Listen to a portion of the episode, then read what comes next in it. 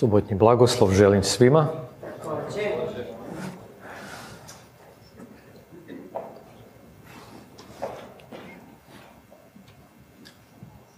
Hvala Bogu da se možemo sakupiti ovdje, jer kao što ste vidjeli, moglo se lako desiti da ove subote i ne budemo ovdje, ali zahvaljujući nekoj utakmici velikoj koja treba da se dogodi u nedjelju,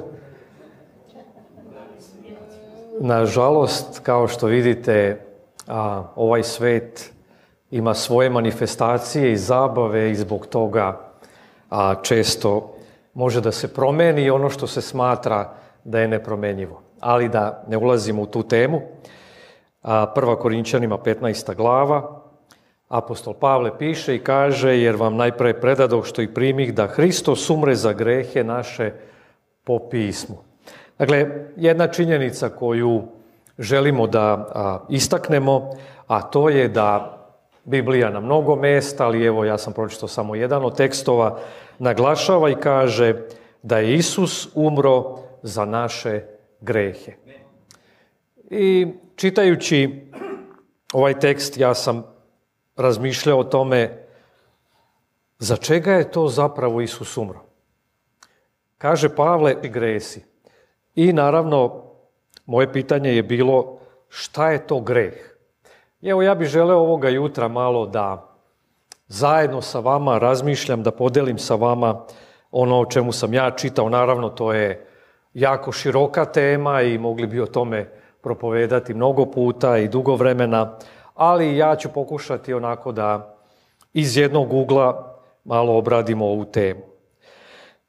Najbolja definicija e, greha to je ono što Ellen White potvrđuje, nalazi se u Bibliji, mi ćemo čitati taj tekst i ona kaže da je greh bezakonje. Šta je to bezakonje? Naša reč bezakonje sastoji se od dve reči bez i zakon. Dakle, bezakonje ili bez zakona se odnosi na prestup zakona. Bezakonje je zapravo prestup ili prekršaj zakona, u ovom slučaju Božjeg zakona. Savremeni teolozi, oni od Boga i ta reč otuđenost. Iako ja lično ne volim da koristim tu reč, možda nije loša, ali koristio je Karl Marx, pa je to razlog zašto smatram da možda nije najadekvatnija za ovu priču. I evo te definicije, prva Jovanova 3.4 kaže svaki koji čini greh i bezakonje čini, i greh je bezakonje. Šta je greh? Greh je prekršaj zakona. Greh je kad čovjek čini nešto nasuprot zakonu, protiv zakona ili krši zakon, u ovom slučaju radi se o Božjem zakonu. Ja bih želeo sada da razmišljamo još malo dublje o tome, zato što kad čitate biblijske tekstove, pronaći ćete da Biblija spominje nekoliko reči za greh, koji su kod nas prevedeni kao greh. Ja bih želeo malo da zapazimo to u starom zavetu, a posle i u novom zavetu. U knjizi proka Isaije kaže svi mi kao ovce zađo smo, svaki od nas se okrenu svojim putem i gospod pusti na njega bezakonje svih nas. Dakle, vidite, u starom zavetu mi imamo istu reč kao i u novom zavetu reč kod nas je prevedena sa bezakonje. A šta je zapravo to o čemu prorok Isaija zapravo govori? Ova reč bezakonje u jevrejskom jeziku je reč avon. Ona se prevodi kao bezakonje, ali značenje ove reči je zapravo ne samo bezakonje, nego krivica za bezakonje ili posljedica ili kazna za bezakonje. Znači, ova reč zapravo podrazumeva ne samo neki prekršaj zakona, nego ova reč podrazumeva i kaznu za to što je čovjek uradio. Ako se vratimo na prethodni tekst, kaže prorok Isaija, mi smo kao ovce zašli. Dakle, mi smo otišli od Boga, drugim rečima. Kaže, mi smo se okrenuli svojim putevima a gospod je pustio na njega bezakonje svih nas. Dakle, na osnovu ovoga teksta mi možemo razumeti, pošto je to karakteristika, jedna od karakteristika evreskog jezika je takozvani paralelizam, a to znači da pisci često koriste jednu misao, a onda je u sljedećoj rečenici ili posle zareza malo prodube. Dakle, tu istu misao. Tako se i ovdje isto može reći da Isaija govori o našem a, o našoj odvojnosti od Boga, našem odlasku od Boga, a gospod je na njega pustio to naše bezakonje. Šta je naše bezakonje? Pa to je to što smo se mi odvojili od Boga, to je to što smo otišli svojim putem. Reč koja se koristi za bezakonje, kao što sam rekao, je avon. Dakle, ono što želim da istaknem, na Isus, Isus nije uzeo samo naš greh, samo naše bezakonje, nego šta je još uzeo? Uzeo je i posljedice, uzeo je i kaznu za to bezakonje. Drugim rečima, vi i ja ne moramo da snosimo posljedice, ne moramo da plaćamo cenu za to bezakonje, zato što je to Isus već uzeo na sebe. Zanimljivo je da je ovu reč Avon uzela kozmetička industrija, ja sam to prošle subote spomenuo, ne znam da se sećate. A, dakle, evo samo da vidite ovdje da potvrdim, dakle, postoji jedna kozmetička industrija koja proizvodi sve ovo što ovdje vidite i oni se zovu Avon. Kako se oni zovu zapravo? Bezakonje ili greh. Neverovatno, to je njihovo ime koji su oni uzeli. Evo još nekoliko reči koje se koriste u starome zavetu za greh. Jevrejska reč ra u prevodu znači zao ili loš, dakle biti zao ili biti loš, a bukvalno značenje ove reči je polomiti ili uništiti. Dakle, vidite, u jevrejskom umu ono vreme kada ste vi rekli ra, što je naša reč za greh ili bezakonje, šta je jevrejin imao, koju sliku u glavi? Nešto je polomljeno, nešto je uništeno. Šta to greh radi našem, našem životu? Šta to greh radi čoveku? On ga lomi, on ga uništava. Sljedeća reč koja se koristi je reč hata i ona u prevodu znači promašiti cilj. Dakle, opet taj slikoviti jevrejski jezik nam pokazuje, znate, kada mi kažemo greh, šta to znači? Mi znamo šta znači, kako bi rekao, mi, to je abstraktna misao, greh. Mi znamo šta to znači. To znači kada neko nešto uradi loše, kada neko prekrši Boži zakon. Ali sama reč greh, sama po sebi, nema, razumete, nema u njoj značenje sama po sebi. A jevrejski jezik, pošto je slikovit, dakle oni sve što rade, nema kod njih abstraktnog, kao što je grčki jezik, kao što je engleski, kao što je naš jezik, Kod njih je to slikovito i oni kažu kada je neko učinio greh, šta je on uradio? On je promašio cilj. Dakle, slika koja se koristi jeste kada ljudi gađaju neku metu. Obično kad se koristi e, luk i strela i kada se dogodi ovo, znači da vi promašite potpuno metu, to je hata, to je greh.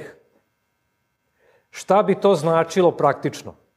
Dakle, greh je kada čovjek promaši cilj svoga života.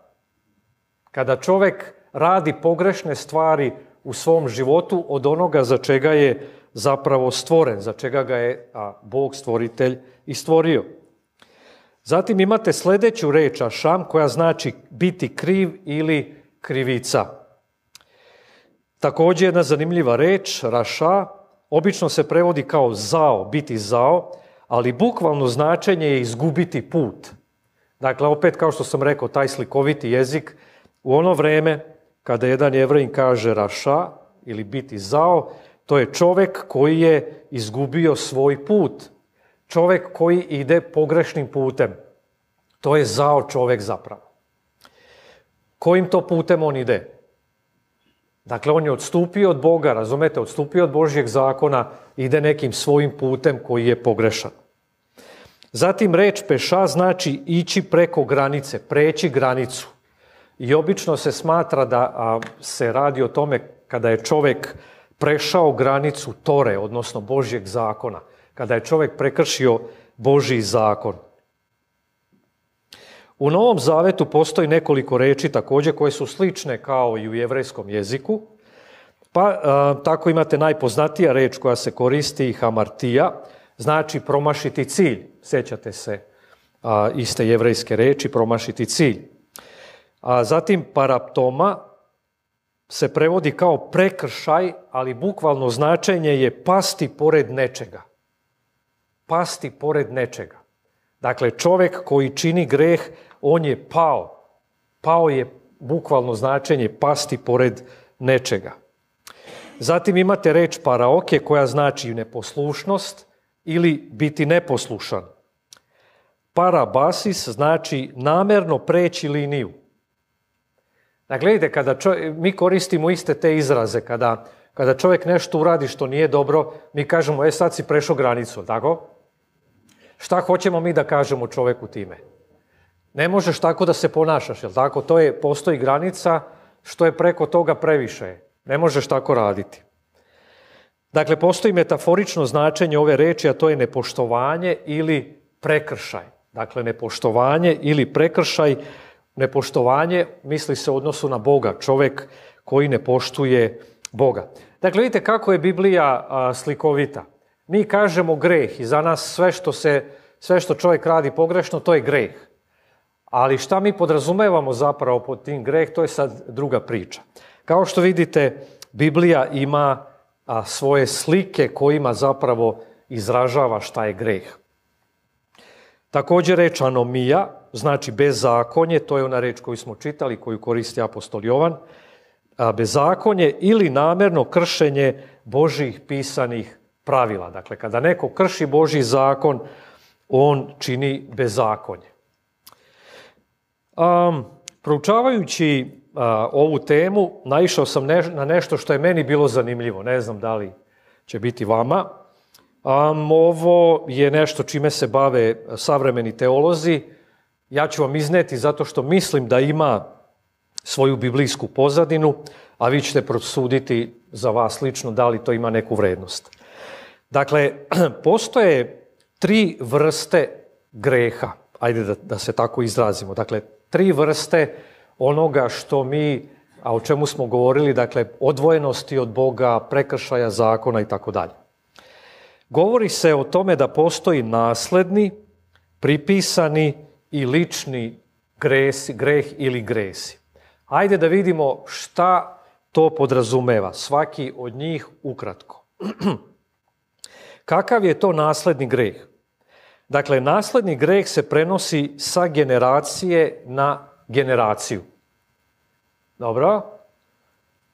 Psalam 51.5. Gle u bezakonju rodih se i u grehu zatrudnje mati moja nom.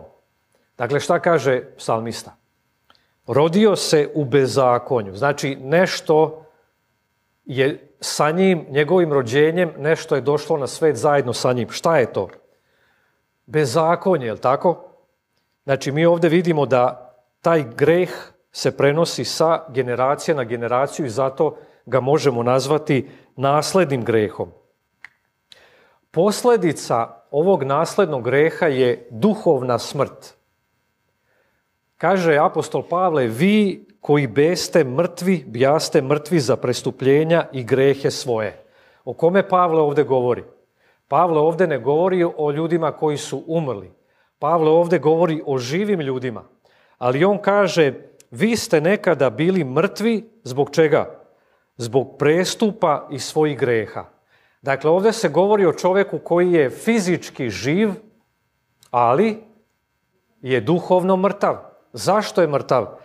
Pa zato što čini greh, zato što živi u prestupu, zato što živi u bezakonju. Da li razumemo ovu sliku? Čovjek je fizički živ, ali je duhovno mrtav. Zašto? Pa posljedica tog naslednog greha vi i ja se sa tim rađamo. Šta je, šta je a, rešenje za ovaj problem? Rešenje je u iskupljenju. I kao što smo čitali, mi ne možemo rešiti sami po sebi taj problem. Ko je rešio taj problem? Pa rešio je Hristos svojom smrću na krstu. I zato Biblija govori o novorođenju. Sjećate se razgovora sa Nikodimom. Tako? Dakle, Isus kaže Nikodimu, valja vam se na novo roditi, a Nikodim kaže kako čovjek može da se rodi ponovo kad je stare, da li će ponovo ući u utrobu svoje matere. A o čemu Isus zapravo govori? Čovjek je duhovno mrtav dok se ne rodi ponovo. Kako se rađa? Dva sredstva postoje. Vodom i duhom. Dakle, to je novo rođenje, to je rješenje za ovaj nasledni greh. Drugi greh je takozvani pripisani greh. Šta to znači? Ovaj greh se prenosi sa Adama na svakog čovjeka. Šta smo imali u naslednom grehu? Prenosi se sa generacije na generaciju. Dakle, ja sam to dobio od mojih roditelja. Moji roditelji su dobili od njihovih roditelja. Sada imamo situaciju da smo dobili pripisani greh, ali u ovom slučaju mi smo dobili od, od Adama. Smo razumeli ovo? Dakle, mi se sad suočavamo sa dva problema. Imamo nasledni greh koji smo dobili od svojih roditelja, a imamo i pripisani greh koji smo dobili direktno od Adama, svako od nas. Šta to znači? Posljedica ovog e, ove vrste greha je fizička smrt. Zašto mi umiremo? Kroz jednog čovjeka dođe na svet greh i kroz greh smrt. Tako smrt uđe u sve ljude jer svi sagrešiše. Kad smo vi i ja sagrešili? Mi smo se rodili, nismo ništa uradili loše, tako? Zašto ćemo umreti? Pa zato što je to posljedica greha jednog čovjeka. Da li razumemo ovo što apostol Pavle piše? Znači, kroz jednog čovjeka došao je greh na svet i tako je došao i smrt. I ta smrt je sada ušla u sve nas. Da li razumemo s kojim problemom se suočavamo? Šta je rešenje? Rešenje za ovu vrstu greha je pripisana pravda. Dakle, imamo greh koji nam se pripisuje, mi nismo zbog toga krivi, ali sada imamo rešenje, a to je Bog će nam pripisati pravednost. Kako? Opravdavši se, dakle, verom imamo mir sa Bogom kroz gospoda svoga Isusa Hrista. Šta je to Isus uradio na krstu? Isus je svoju pravednost pripisao nama, da mi ne bi morali snositi posljedice Adamovog prestupa. I vi i ja na kraju ne moramo umreti, iako ćemo umreti prvom fizičkom smrću, kao što je rečeno, to je smrt, to je smrt zbog Adama, tako? Kao, kroz jednog čovjeka došao greh, kroz greh je došla smrt i ušla u sve ljude. Ali mi ne moramo umreti za svu večnost.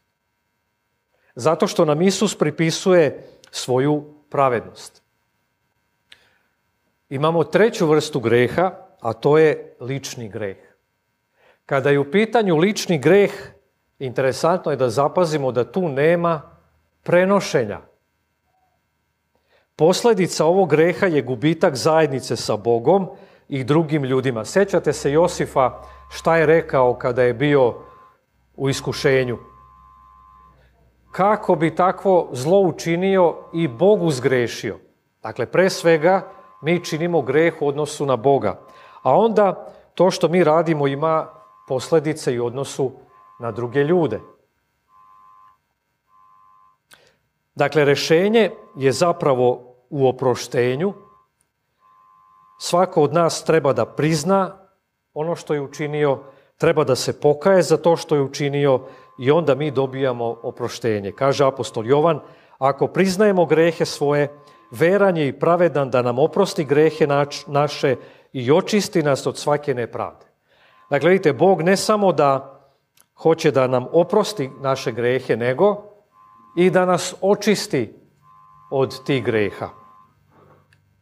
E sada, šta je zanimljivo, barem je meni bilo, za nasledne i pripisane grehe vi i ja nismo odgovorni.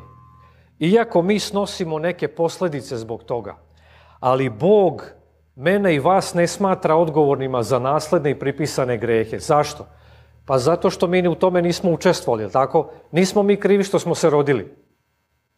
Dakle, Bog nas ne tereti zato što smo mi rođenjem dobili, zato što nam je prenet nasledni greh od roditelja. Niti nas tereti zato što smo dobili greh od Adama. Da li razumemo?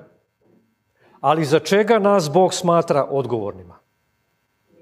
Smatra nas odgovornima za naše lične grehe. I evo a, posljednji deo ove moje priče o grehu, odnos Boga i greha ili kako se Bog odnosi prema gresima. Biblija je jasna, gresi se praštaju. Dakle, malo pre smo čitali, ako priznajemo grehe svoje, ako se pokajemo, Bog će nam oprostiti i On je spreman ne samo da nam oprosti, nego da nas i očisti. Ali, postoji greh koji je neoprostivi greh. Koji je to neoprostivi greh? Zato vam kažem, svaki greh i hula oprostit će se ljudima, a na duha svetoga hula neće se oprostiti ljudima. Dakle, svaki greh i svaka hula će se oprostiti, ali hula na duha svetog neće. Šta je to hula na svetoga duha? Ostaje nam na kraju da vidimo koji je to neoprostivi greh. Šta to vi i ja u svom životu možemo da radimo da se okarakteriše kao neoprostivi greh da nam Bog neće oprostiti. Ako se setimo ovog događaja u Mateju 12. glavi, vidjet ćemo da je Isus a, izgonio demone iz jednog čoveka.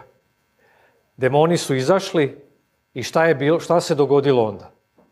Fariseji su rekli, pomoću Velzevula, kneza demonskog, on izgoni demone. A Isus kaže, kako je on izgonio demone zapravo. Kaže, ali ako ja duhom svetim izgonim demone, dakle, došlo k vama carstvo Božije. Kako Isus izgonio demone? On kaže sam duhom svetim. E sada, šta je bila zapravo hula na svetoga duha. Ovu rečenicu Isus izgovorio posle njihove rečenice kad su rekli pomoću Velzevula izgoniš a demone. Šta je hula na svetog duha? Hula na svetog duha je kada delovanje Božjeg duha, kada mu pripišete delovanje sotonskog duha. Dobro? Kada ono što Bog radi čini mi ne prepoznamo, nego mislimo da to i govorimo da to dolazi od Sotone. Jesmo razumeli ovo? A, ja sam pokušao da malo proverim kroz Bibliju da vidim gde se sve koristi taj izraz hula na Boga ili na svetog duha. A, ovaj, a, ova reč hula je zapravo prevod grčke reči blasfemija u Novom Zavetu. Jel? I ova reč hula zapravo znači pogrda, huljenje, psovka, bogohuljenje i obesvećenje. Dakle, šta je hula? Hula je pogrda, psovka, bogohuljenje i obesvećenje. Ja sam, čitajući Bibliju, pronašao da postoje više momenata u čovekovom životu, više postupaka u čovekovom životu koji su nazvani hulom. Hajde da na kraju vidimo šta je to, pa da shvatimo šta je to što vi i ja ne treba da radimo da ne bi hulili na Boga ili na Svetog Duha. Četvrta Mojsijeva 15.30. Ali ko od sile zgreši, on ruži gospoda. Neka se istrebi ona duša iz naroda svojega. Ako čitate neke druge prevode, pronaćete sledeće.